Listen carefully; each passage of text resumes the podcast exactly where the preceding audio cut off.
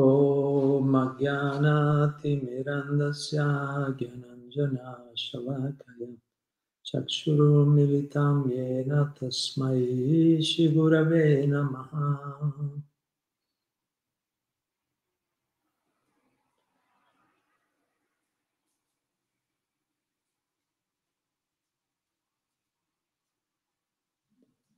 Bene, Hare Krishna, ben ritrovati, ben ritrovati. Allora oggi è un giorno buon augurio, un giorno fortunato nel quale eh, si ricorda la dipartita, la dipartita di Gaur Kishore Das Babaji, uno dei principali guru, uno dei guru più importanti nella storia, nella storia spirituale del mondo in realtà, ma più specialmente ricordato nel Vaishnavismo, che è il ramo principale all'interno della tradizione indiana. Però appunto questi grandi guru, questi grandi maestri in realtà sono, sono maestri per tutti, per tutti i tipi di persone, per tutte le tradizioni. Il loro, diciamo, il loro comportamento, le loro qualità sono eh, fonte di costante ispirazione per tutti coloro che vengono in contatto. Quindi abbiamo pensato, questo giorno di buon augurio, dell'avvento di questo grande devoto, di questo grande maestro, Gaur Kishore Das Babaji, di prendere dal nostro libro che stiamo preparando, il libro degli Acharya, che ormai sembra che ci stiamo avvicinando addirittura d'arrivo, però l'ho detto altre volte, allora per scaramanzia non diciamo più date, perché ci vuole spesso un po' più tempo di quello che si pensa. Comunque siamo a buon punto. Adesso da, da, appunto, ho pensato di, di estrarre qualche aneddoto, qualche informazione sulla vita di Gaur Kishore Das Babaji, il nostro libro degli Acharya. Quindi leggo qualcosa e anche magari offro qualche riflessione. Quindi Gaur Kishore Das Babaji nacque intorno al milleottocentotrenta in Bengala. Suo padre... Suo padre era un commerciante. Ci sono poche notizie sulla sua vita, sulla, sulla sua giovinezza, perché questi grandi, poi Gaur Kishore Das Babaji, questi grandi guru non, non erano, non sono, come dire, mai orgogliosi, anzi sulla loro grande umiltà li porta a non parlare quasi mai di, di se stessi, a meno che non c'è una ragione veramente valida. Quindi le informazioni sono poche.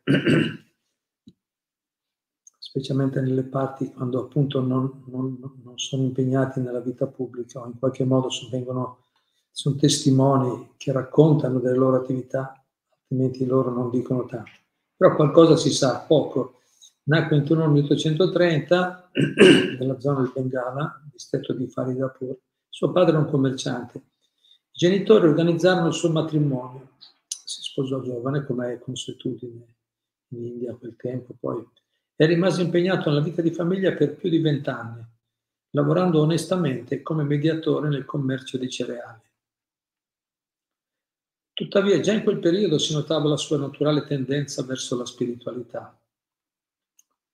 Dopo la morte di sua moglie, quindi a un certo punto ancora giovane, quanto pare, più di vent'anni, erano ancora relativamente giovani, sua moglie in qualche modo lasciò questo mondo, quindi subito che Gaur Kishore, che già era portato per la vita, per la spiritualità, lasciò il lavoro e andò a Vrindavana, il luogo sacro di nascita, dove è nato Krishna. Subito è andato il luogo più sacro del mondo. Quindi, e lì quindi si dedicò con, subito, con grande assiduità alle pratiche spirituali. Lì avvicinò Bhagavad Das Babaji, uno dei principali discepoli di Jagannath Das Babaji. Jagannath Das Babaji, nella, nella nostra, si chiama Guru Parampara, la nostra successione di maestri, la catena di maestri, è quello precedente. Anzi, prima c'è... Allora, qui, allora, per, per fare un, per un contesto, è noi il guru che, che conosciamo tutti, noi in questo gruppo, è Prabhupada, Bhaktivedanta Swami Prabhupada. Prabhupada era discepolo di Bhaktisiddhanta Sarasvati. Il maestro di Prabhupada era Bhaktisiddhanta Sarasvati. Il maestro di Prabhupada era appunto Gaur Kishore Das Babaji. E Gorkhishardas Babaji, nella, nella successione dei maestri, quando andate nei nostri centri, nei templi, nel mondo, c'è sempre questa serie di foto. Prabhupada, Bhaktisiddhanta, Bhaktivinoda Thakur, Bhaktisiddhanta, scusate, Gorkhishardas Babaji, abbiamo appena detto, il maestro di Bhaktisiddhanta. E poi Bhaktivinoda Thakur viene messo, che era, il, che era anche il padre di Bhaktisiddhanta, ma è, è un po' il guru di Gorkishore, anche se non è quello che l'ha iniziato, ma era il suo guru istruttore. E poi c'è Jagannathas Babaji, che viene menzionato qua. Quindi Jagannathas Babaji, ma erano tutti contemporanei, Jagannathas Babaji, Bhaktisiddhanta, Gorkishore e Bhaktivinoda. Però, diciamo, tra di loro, diciamo, venivano, come dire, Gorkishore accettava Bhaktisiddhanta Thakur un po' come il suo guru istruttore, e anche Jagannathas Babaji, che era un po' il principale, la guida a tutti gli acciari di quel tempo.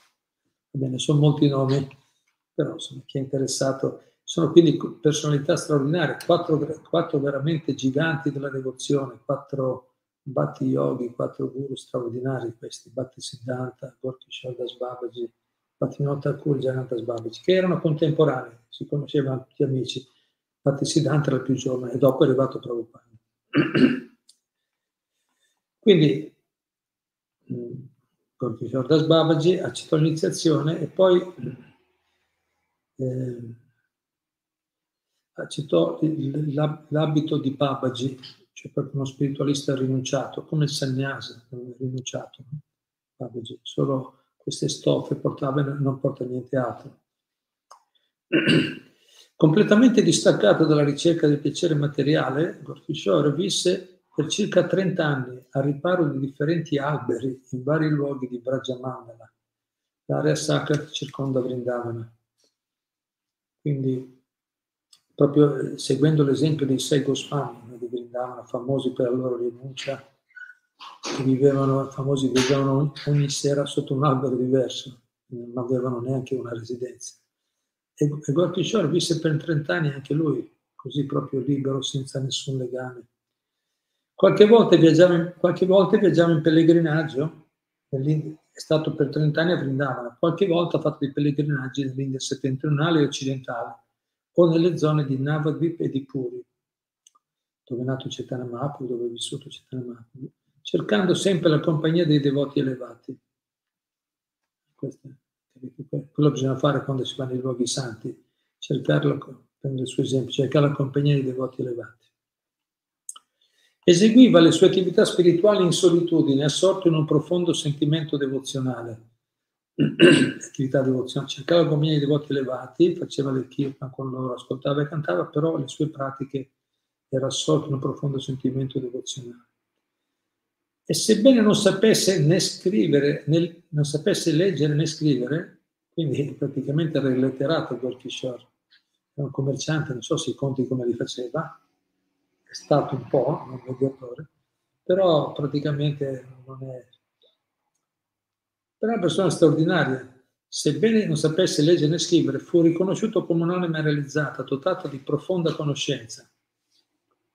Divenne molto rispettato, certo, la sua conoscenza, come dice Krishna nella Bhagavad Gita, dice, chi mi serve con devozione gli do l'intelligenza con la quale venire a me.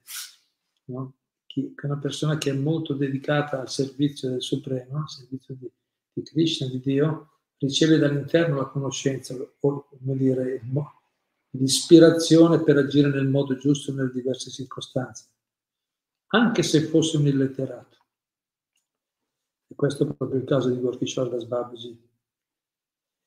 Divenne molto rispettato dagli illustri devoti di Vrindavana e ricevette l'appropriato titolo di Bhajananandi, colui che è particolarmente dedito alla pratica spirituale, Bhajan. Bhajananandi, colui che trova felicità nel Bhajan, nella pratica spirituale, specialmente nella recitazione costante dei, del Maha Mantra di Krishna, dei santi nomi di Dio. Quando nel milleottocentonovantasette Bhaktisiddhanta Thakur riscoprì il luogo di nascita del signor Chaitanya Mahaprabhu, l'ormai sessantenne Mahaprabhu Navadvip, l'ormai sessantenne Gorkhishardas Babaji, seguendo l'istruzione di Jagannathas Babaji, partì da Vrindavana. Quindi, quando ho sentito di questo, Bhaktisiddhanta Thakur aveva scoperto il luogo di nascita di Chaitanya Mahaprabhu, quindi una scoperta importante storica, lui eh, ricevette, che ormai aveva sessanta anni, Turkish Shore in questo periodo. Io non sto dicendo tutti i dettagli, do alcune, alcune informazioni generali, poi nella biografia troverete più, più informazioni per chi è interessato. Quindi, eh, seguendo l'istruzione di Jagannatha Das Babaji, che aveva istruito anche Bhaktivinoda Thakur, quindi questo grande, gli dice: vai, vai anche tu a Navadvip, eh, Mayapur. Infatti Turkish Shore parte e rimane lì, dopo essere stato trenta anni a Vrindavana, va a Mayapur e rimane lì fino alla sua scomparsa. Visse in differenti villaggi di quella zona e realizzò che essi non erano differenti dai luoghi sacri di Vrindavana. Turkish Shore si, si sosteneva utilizzando ciò che, gli altri, ciò che per gli altri era privo di valore. Sentiamo come viveva.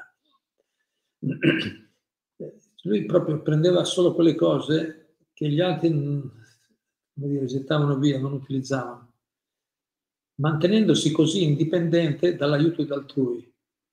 Quindi non, non era autonomo, indipendente. Mangiava quello che gli veniva dato dai pii pi, capifamiglia del luogo santo. No? Gli davano, come la consuetudine, un po' rinunciato, gli si dà qualche offerta, si dà un po' di cibo, no? Lui quello che arrivava prendeva e con spontaneità a volte offriva quel cibo a Dio, la persona suprema, senza i consueti rituali, ma semplicemente tenendolo nelle sue mani. Questa è una sua caratteristica, no? Noi, per chi cucina, chi, chi mangia il cibo offerto, prasada, si fanno, cantano i mantra, no? Si fanno gli omaggi, c'è un rituale che è giusto farlo, perché per noi che siamo che siamo condizionati, abbiamo bisogno, per creare una mentalità devozionale adatta, per, chi, per aiutarci a entrare nello spirito giusto. Ma Turkish Shore Babaji era molto spontaneo, prendeva il cibo così in mano, lo offriva, no? Con un gesto, e poi lo onorava, lo assaggiava. Per cucinare raccoglieva della legna secca dal sentiero e utilizzava i tegami di terracotta che venivano gettati per strada vicino agli altri. Quindi qualche volta cucinava e qualche volta no. Quando cucinava, dice, quando trovava qualche legno secco lungo la strada eh, eh, e trovava poi dei tegami di terracotta che venivano gettati per strada, ancora oggi si trova in India, no? Nei luoghi sacri si trovano eh, questi vasi di terracotta, pentole gettate via. Specialmente qui ci venivano considerati perché in occasione dell'eclissi, a causa delle pentole dell'eclissi, dice, eh, sono momenti non di buon augurio e quindi venivano considerate impure queste pentole. Allora, quando c'è stata un'eclissi o qualche altra occasione, venivano buttate via. E Turkish Shore però non si preoccupava di queste formalità, prendeva quei, quei tegami di terracotta, li, No, li lavava nel Gange e poi cucinava qualcosa quando, quando gli regalavano qualcosa. Per coprirsi usava delle stoffe con le quali erano ricoperti i cadaveri che trovava sulle rive del fiume sacro presso i luoghi di cremazione. Quindi, camminando sul Gange, sono i ghat dove fanno la cremazione dei cadaveri e i vestiti vengono gettati alle volte. E lui, quando trovava qualcosa del genere, se lo metteva.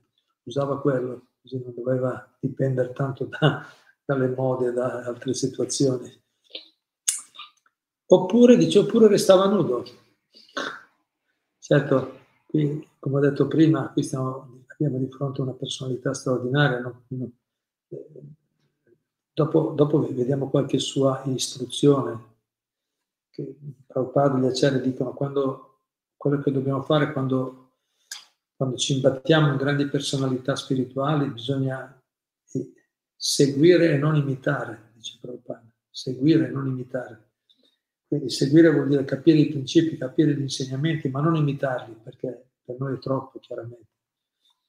Però lui, diciamo, nella sua profonda rinuncia, nella sua profonda estasi, quello è, perché in uno stato di estasi spirituale così elevato lui non si preoccupava di nessuna condizione esterna. Se gli arrivava qualcosa lo prendeva, se no... stava, digiunava, stava nudo, non si preoccupava. I suoi, i suoi unici possedimenti erano la collana che portava intorno al collo, Tulsi, quindi la, la collana sacra, legno sacro, e il rosario, il rosario fatto di legno della pianta di Tulsi anche, per recitare il mantra, e due libri, il Prarthana e il Prema Patichandrika di Narottam Das Thakur. Ci direte, ma come, ci aveva due libri, era analfabeta? Sì, ma questi libri, se aveva quei due libri originali, chissà, magari erano scritti a mano sicuramente al tempo, qui siamo milleottocento, metà del milleottocento, luoghi.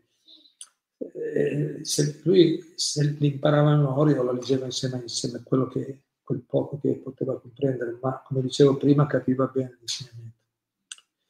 Non fu mai possibile per nessuno servirlo, poiché non accettava alcun tipo d'aiuto, quindi aveva solo questi piccoli oggetti e viveva proprio nella più grande semplicità. Benché sembrasse che Gorkishore Das Babaji non fosse un erudito di sanscrito, i significati e le conclusioni, e le conclusioni di tutte le scritture erano luminose nel suo cuore e visibili nel suo, e visibili nel suo carattere. Quindi il suo cuore aveva le idee chiare e il suo carattere rispecchiava gli insegnamenti delle scritture, anche se era un, non era un esperto della lingua sanscrita. Un giorno nel milleottocentonovantotto, qui siamo quasi nel millenovecento, giunse alla residenza di Bhattivinoda Thakur cantando con profonda emozione i santi nomi di Krishna. Al suo arrivo offrì affettuosamente a Bhaktisiddhanta Sarasvati, il figlio di Bhattivinoda Thakur, quattro o cinque pezzi di corda sui quali recitare i santi nomi. Lui trovava i pezzi di corda, faceva, recitava. Gli ha fatto un regalino. Quando è qui, è la prima volta che incontra Bhaktisiddhanta Sarasvati, che diventerà il suo discepolo. Quindi arriva a casa di Bhattivinoda Thakur, il padre di Bhaktisiddhanta, incontra Bhaktisiddhanta e gli, gli regala quattro o cinque pezzi di corda, poi uno stampo per fare il tilak, che segna su, e un copricapo di pelle di tigre usato da Jagannath Das Babaji, quindi usato da un grande devoto, e altri oggetti per adorare il Signore. Riconobbe la grande serietà e sincerità di Bhaktisiddhanta Sarasvati e gli concesse l'iniziazione spirituale, Pregandolo, pregandolo, preparandolo, scusate, gli concesse l'iniziazione spirituale, preparandolo a diventare il futuro acharya. Infatti, dopo Gorkishore Das Babaji abbiamo Bhaktisiddhanta nella Guru Parampara, successione dei maestri. Certo, qui, qui, abbiamo, qui eh, non si parla tanto, non, non si approfondisce le vicende, gli episodi de, dell'iniziazione, perché non fu facile per Bhaktisiddhanta ricevere l'iniziazione da Gorkishore Das Babaji, ma viene raccontata nella biografia di Bhaktisiddhanta.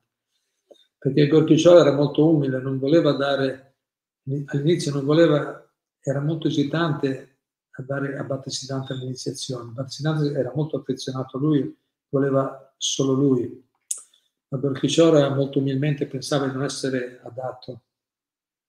Dovette in qualche modo intervenire direttamente Chaitanya Mahaprabhu. Comunque cioè, ebbe l'ispirazione alla fine sì, di Italia, poi Bhaktisiddhanta era veramente serio e determinato. Certo, è interessante vedere questa, questa diversità tra Bhaktisiddhanta e Gorkishore. Gorkishore è analfabeta, rinunciato, senza niente, invece Bhaktisiddhanta, una persona molto nobile, aristocratica, un grande studioso, no? Proprio era un erudito, ha scritto libri, era chiamato l'enciclopedia vivente, quindi una persona, diciamo, socialmente parlando, erano proprio agli estremi, no? Bhaktisiddhanta, quindi molto, molto conosciuto e rispettato, e Gorkishore quasi mendicante.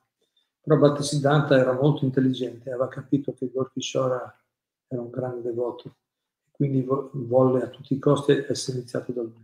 E alla fine Gorkishore concede. In quel periodo Gorkishore Das Babaji andava spesso a casa di Bhattivinoda Thakur a Godruma, sulle rive del fiume Sarasvati, ad ascoltare con grande piacere le sue spiegazioni dello Srimad Bhagavatam. Vediamo, appunto dicevo, che Gorkishore lo accettava come maestro, Bhattivinoda era una persona straordinaria. Però non c'è tempo, troverete tutto nel libro. Tutto nel libro. Quando Bhattivinoda Thakur si ritirò dai suoi impegni governativi, i due grandi acharya furono molto felici di poter godere assiduamente della reciproca compagnia, quindi leggevano, cantavano i santi nomi, facevano kirtan, eh, danzavano, st- studiavano, no? Approfondivano lo Srimad Bhagavatam, la Bhagavad Gita. Nei suoi insegnamenti pubblici, Bhaktivinoda Thakur portava come esempio il comportamento di Gorkishore Das Babaji, elogiando la sua ineguagliabile rinuncia, la sua pura devozione e il suo attaccamento a Sri Krishna. In varie occasioni Gorkishore Das Babaji rimaneva più di una giornata e passava la notte in una piccola capanna, ancora oggi si trova, se andate, se andate a Navadvip, no? a, alla, casa, alla casa di Bhaktivinoda Thakur c'è questa capanna, questa piccola casetta, proprio austerissima, semplicissima, dove no, quattro, quattro, quattro muri di mattoni, una tettoia semplice, e lui stava lì. Ogni tanto, quando andava a trovarlo, si fermava lì anche a dormire e praticavano insieme no, le diverse attività della Bhakti. A volte digiunava, mentre stava lì, e a volte accettava il prasada o cucinava per sé. Poiché era afflitto da una malattia agli occhi, Bhaktivinoda Thakur aveva ideato una dieta adatta alle sue condizioni, ma Gorkishore Das Babaji continuò a seguire il suo programma di stretta rinuncia. Osservava sempre, quindi Bhaktivinoda diceva no, ma curati, no, ma Gorkishore era proprio, come dire, non si preoccupò, continuò a seguire il suo programma di stretta rinuncia. Osservava sempre il digiuno di Ekadashi, oggi Ekadashi due volte al mese, lo osservavo sempre strettamente, quindi no, bisogna mangiare cereali, legumi questi giorni, ma lui faceva digiuno completo anche senza bere l'acqua.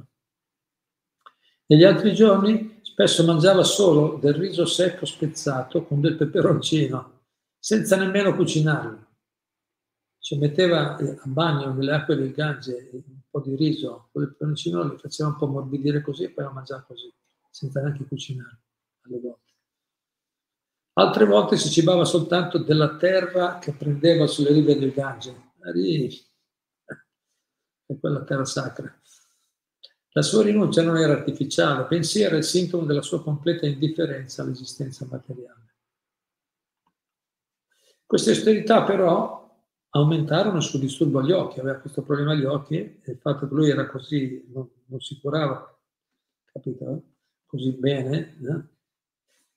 E il disturbo agli occhi peggiorò. Sia Bhaktisiddhanta Sarasvati sia suo padre, Bhaktivinoda, gli chiesero ripetutamente di andare a Calcutta per curarsi, ma egli, poiché non si, non si voleva allontanare dai luoghi sacri in cui viveva, ogni volta rispondeva, lui diceva, ma vai a curarti a Calcutta, lì c'è, ti puoi curare gli occhi. E lui diceva, no, a me non voglio andare via dal luogo sacro.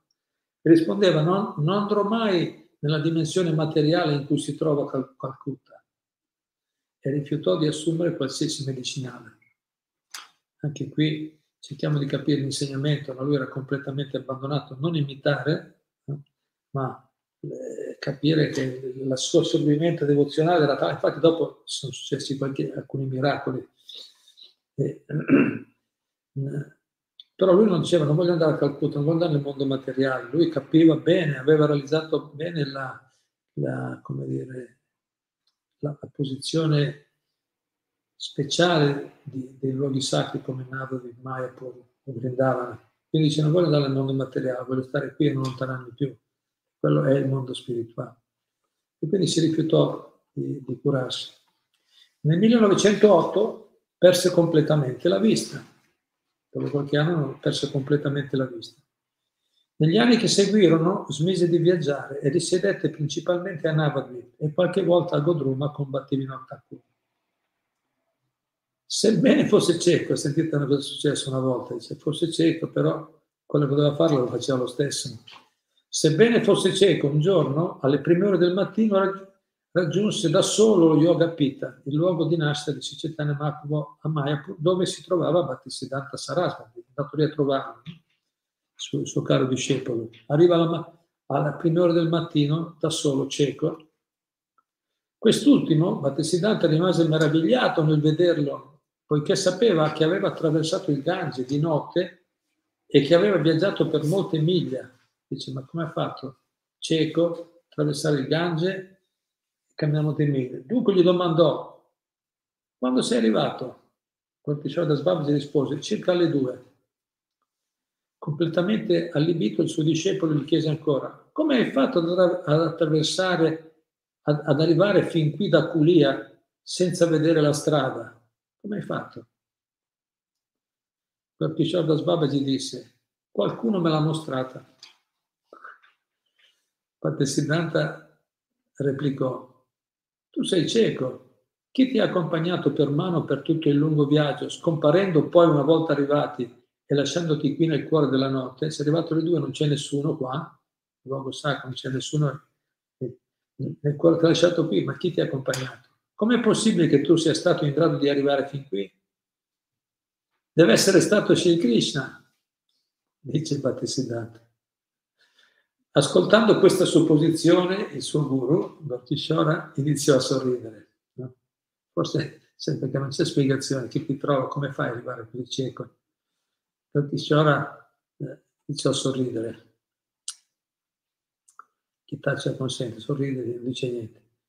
Di fatto, di fatto, vi spiego inoltre, di fatto non si poteva camminare da Kulia a Mayapur, perché non esisteva un sentiero, non c'era un sentiero. Lui abitava a Kulia, no, Bhaktisiddhanta, cioè, di solito stava lì, è arrivato per molti, ha fatto molti chilometri, è arrivato fino a Mayapur, ma non c'era neanche un sentiero e non era neppure possibile prendere una barca perché non vi erano luoghi dove approdare. Quella zona lì, il Gange, va molto veloce, il Gange, non c'è posti, la terra si smotta spe- spesso, non c'è, non c'è posto per approdare per le barche. Quindi lui doveva, ha attraversato tutto il Gange, che, che ci vuole per forza una barca, ha attraversato il Gange, non c'erano sentieri ma è arrivato lo stesso. Quindi e non era neppure possibile prendere la barca perché non, non vi era un luogo dove approdare. Bhaktisiddhanta Sarasvati chiese di nuovo: chi ti ha aiutato ad attraversare il fiume? Bhaktisiddhanta Babaji rispose, rispose nello stesso stupefacente modo: mi ha aiutato qualcuno. Il suo discepolo si convinse definitivamente che la misteriosa persona non poteva essere altri che Shri Krishna. Ari, ari. Quindi era cieco, ma, ma faceva quello che doveva fare. Mentre, mentre Bhaktisiddhanta Babaji risiedeva a Kulia, Bhaktisiddhanta ancora qualche, un paio di piccoli aneddoti, poi ci fermiamo qua. Mentre Bhaktisiddhanta Babaji risiedeva a Kulia, Bhaktisiddhanta Sarasvati gli fece domande riguardo ad alcuni rinunciati che avevano la reputazione di essere delle anime perfettamente realizzate. Ma il suo maestro non era della stessa idea. No, perché, ma qui dicono che quel tal, il tal dei tali è una, un'anima perfettamente realizzata, ma Bhaktisiddhanta Babaji non era della stessa idea. Rise a lungo e disse che essi erano tutti impostori. Egli era sempre in diretto contatto con, la, con l'anima suprema e per questo aveva il dono di un'intuizione divina che gli permetteva di individuare e rivelare la natura ingannevole di coloro che accettavano il vestito da Babaji, presentandosi come devoti del Signore, sebbene in realtà fossero degli imbroglioni motivati da ambizioni materiali. Molta gente si vestono da spiritualisti, da Babaji, da sannyasi, poi allo scopo di raccogliere le offerte per vivere senza lavorare, mossi da ambizioni materiali. E lui, Bhaktisiddhanta, aveva una, una visione particolare, riusciva a capire subito, a discernere subito la, cosa c'era nel cuore delle persone. Un giorno, adesso c'è qualche piccolo aneddoto su questo, un giorno mentre Bhaktisiddhanta Babaji, seduto nella sua capanna a Navadvip, stava recitando il mantra di Krishna ad alta voce insieme ad altri devoti, arrivò una persona che iniziò a mostrare differenti sintomi estatici come il pianto. Alcuni tra i presenti pensarono che, che avesse ottenuto il più alto stadio dell'estasi devozionale cantando le glorie del Signore. Quindi pensavano, questo piange, manifesta sintomi di estasi. Alcuni presenti pensavano che fosse una persona elevatissima spiritualmente. Ma, ma Bhaktisiddhanta Babaji gli chiese immediatamente di andarsene. Vattene via. Quello è arrivato lì, ma sempre inventando l'estasi, e Bhaktisiddhanta l'ha mandato via. Qualcuno ne fu disturbato, cioè vedendo questa scena, alcuni di quelli presenti in questo, in questo incontro ne furono disturbato e, e se, per, perciò si allontanò. Andare via pensando che Bhaktisiddhanta non è un vero savio, non è una, una vera persona santa che ha trattato in modo così rude questa persona che è venuto lì, secondo loro, per cantare, non in estasi. Sentite cosa, cosa, cosa, cosa dice Bhaktisiddhanta, no? Quindi qualcuno si è neanche disturbato e si è allontanato. Bhaktisiddhanta Babaji allora disse: Colui che di fatto ha ottenuto l'amore per Dio non ne ostenta mai i sintomi. Una moglie che mi ha fatto in mente subito Prabhupada, qualche volta gli succedeva a Prabhupada che non riusciva a controllare i sintomi di estasi, veniva, no, si metteva a piangere, però si riprendeva subito e poi chiedeva scusa ai devoti. Una volta cantato, cantando Jai Radha Madhava, cantando i nomi di Krishna, è andato, è stato in uno stato di trance Prabhupada, poi quando è ritornato ha detto ah, scusate, cioè, si è reso conto che, che ha perso la coscienza. Cioè, come dire, i sentimenti devozionali erano così forti che non ha potuto controllarli, ma si è scusato. Qui sta dicendo, colui che di fatto ha ottenuto l'amore per Dio non ne ostenta mai i sintomi. Una moglie casta, senti che bello esempio, una moglie casta si imbarazzerebbe a mostrare qualsiasi parte del suo corpo in pubblico e perciò si tiene sempre adeguatamente coperta. Allo stesso modo, colui che possiede la vera devozione ed è elevato nell'amore per il Signore Supremo si sente a disagio a esibire i sintomi d'estasi e perciò cerca di tenerli nascosti. Una cosa molto intima, profonda, questi stati spirituali. Non è che va a fare la pubblicità, cerca di tenerli nascosti. Quindi, dicendo, questo qua è venuto qua a fare questo show, già si capisce che è un, che è un imbroglione. Capito? Lui ha fatto a, a quelli rimasti, quelli più che capivano la grandezza di Gorkhicciora, hanno imparato una grande lezione, capendo che quelli che fanno lo show della devozione, così di grandi sintomi estatici, non sono i veri devoti di Dio. Poi, siccome detto, se qualche volta succede naturalmente, ma è diverso. Poi bisogna vedere tutto il resto della vita della persona, no? Non solo qualche esibizione temporanea. In un'altra occasione, un uomo andò ad ascoltare Gorkhicciora Das Babaji, ma sentendo pronunciare delle parole dure se ne andò. Intanto Gorkhicciora Das Babaji, come diceva, era molto franco, diretto, aveva questa caratteristica, diceva sempre la verità. Però questa persona che era un po' troppo, probabilmente, no, così un po' aveva la sua idea di persona santa, sentendolo pronunciare persone, parole dure, se ne andò. Dopo un po' di tempo però ritorna con la mente turbata in cerca di conforto. Torna lì di nuovo nel gruppo, no? Questa persona dopo un po' di tempo. Allora, comprendendo immediatamente il motivo della sua depressione, Gorkhicciora Das Babaji gli disse: hai lasciato la compagnia dei devoti per vivere in un luogo isolato ed eseguire un'adorazione solitaria, ma in questo modo si viene catturati dall'energia illusoria e il cuore, invece di essere colmo di argomenti riguardanti il Signore Supremo, viene occupato da questioni mondane. Cioè, praticamente quello che è successo a questa persona: si è allontanato dai devoti perché ha ascoltato le parole dure, ma poi è andato e si è reso conto che stava ancora peggio poi, dopo, perché no, è stato catturato dal, dall'illusione. I desideri materiali sono, sono aumentati, per quello è tornato con la coda tra le gambe, è tornato, no, come si dice, un po' eh, in cerca di conforto. Quindi Gorkhicciora Das Babaji, senza, senza che avesse neanche detto niente, aveva già capito tutto, gli ha detto che si è allontanato, ti sei allontanato e lasciato la compagnia dei devoti eseguendo un'adorazione solitaria, ma in questo modo si viene catturati da energie illusorie e il cuore, invece di essere colmo di argomenti spirituali, viene occupato da questioni mondane. Solo questa interazione, questa è una, sentite, è molto interessante e attuale anche per noi, solo quando si ascolta ciò che concerne il Signore Supremo in compagnia dei devoti ci si libera da Maya, dell'illusione materiale. Questa è un'istruzione che è molto attuale, molto eh, rilevante per tutti noi. Quando si ascolta ciò che concerne il Signore Supremo, in compagnia dei devoti ci si libera da Maya, dell'illusione materiale. L'uomo replicò, aveva capito, pensavo fosse, pensavo fosse meglio risiedere in un luogo solitario e eseguire la mia adorazione piuttosto di essere disturbato dalle parole taglienti di un sardo. Alle volte succede così, no? Le persone dicono, io mi faccio... Mi faccio il mio programma a casa. A casa nostra dobbiamo sì fare un programma spirituale, la nostra adorazione, un tempietto, però dovremmo creare ognuno nella propria casa, ma cercare sempre la compagnia dei devoti, non far da soli pensando che sia meglio. Vediamo qui, almeno questa persona è stata onesta e si è reso conto che alla fine i suoi desideri materiali aumentavano invece di, di migliorare. Quindi è tornato e gli ha detto, io pensavo però che fosse meglio, sincero, no? Pensavo fosse meglio risiedere in un luogo isolato, eseguire la mia adorazione piuttosto di essere disturbato dalle parole taglienti di un sardo. E Gorkhicciora Das Babaji allora gli spiegò: Le persone sante che parlano in maniera pungente o tagliente lo fanno per spazzare via l'energia illusoria, par- no, lo fanno per spazzare via l'energia illusoria paragonata all'incantesimo nefasto di una strega. Di fatto sono i veri devoti di Krishna e i veri amici delle entità viventi. Se vuoi veramente eseguire il servizio devozionale in modo appropriato, devi accettare il linguaggio tagliente del sadhu, come la medicina che può allontanare Maya. In questo modo potrai ottenere il necessario avanzamento spirituale per pronunciare con successo i santi nomi. Poi sono altre, altri incontri interessanti con altre persone, bellissimi questi insegnamenti, però non c'è tempo.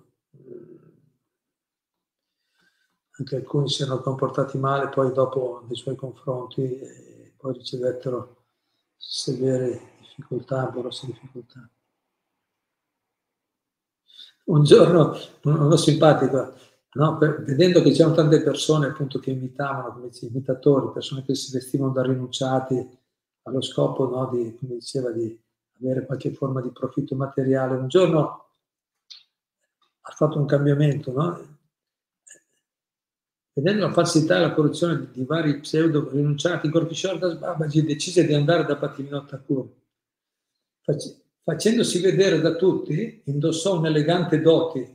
Prima portava solo due stracci, adesso invece un bel, un bel doti, un bel vestito e un bello scialle finemente bordati. Un giorno.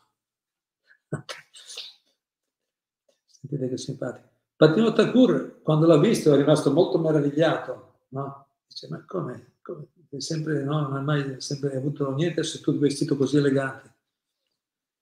E allora Gorkishore Das Babaji spiega: è migliaia di volte meglio indossare il vestito di un gentiluomo piuttosto che portare solamente un perizoma e compiere di nascosto, di nascosto atti immorali. Capito? Ho detto, piuttosto è meglio vestirsi così da gentiluomo piuttosto che essere degli ipocriti. Perché molti di questi Babaji facevano così. Però più avanti poi riprese a rimettere il suo abito da rinunciato, ma con il, ma con il, suo, ma con il suo imprevedibile e significativo comportamento fece riflettere e ispirò molte persone ad abbandonare la falsità e l'ipocrisia per dedicarsi con sincerità e coerenza al servizio del Signore. L'abilità, concludiamo, l'abilità di Gorkishore Das Babaji di capire la reale natura delle persone non era la sua principale virtù, però.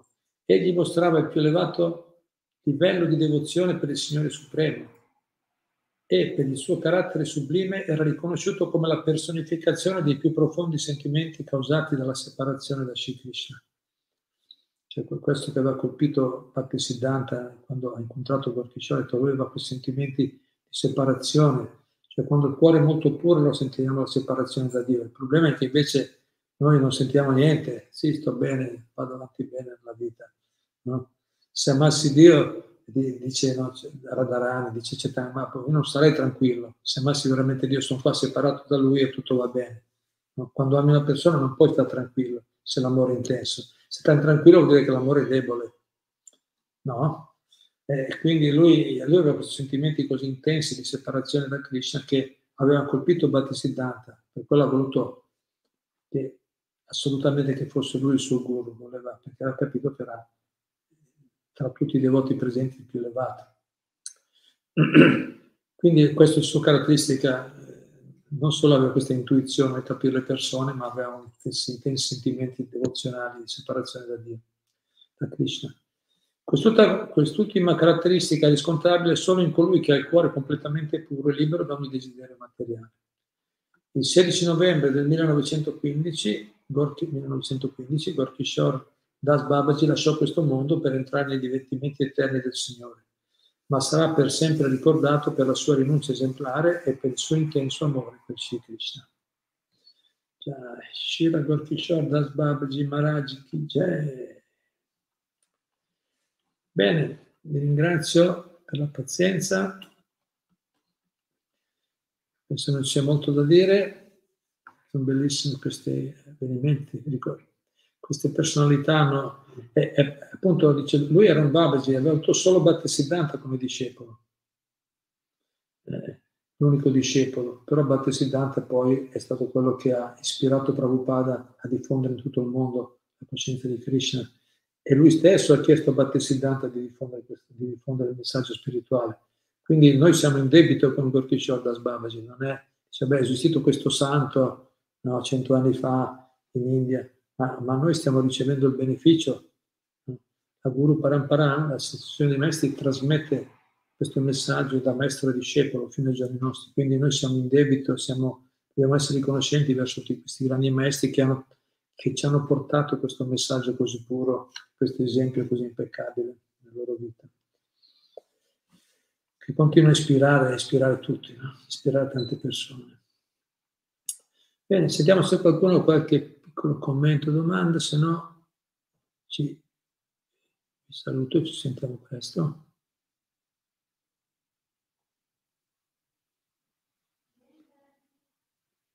Bene, benissimo, allora teniamoci collegati, ci sentiamo per i prossimi incontri.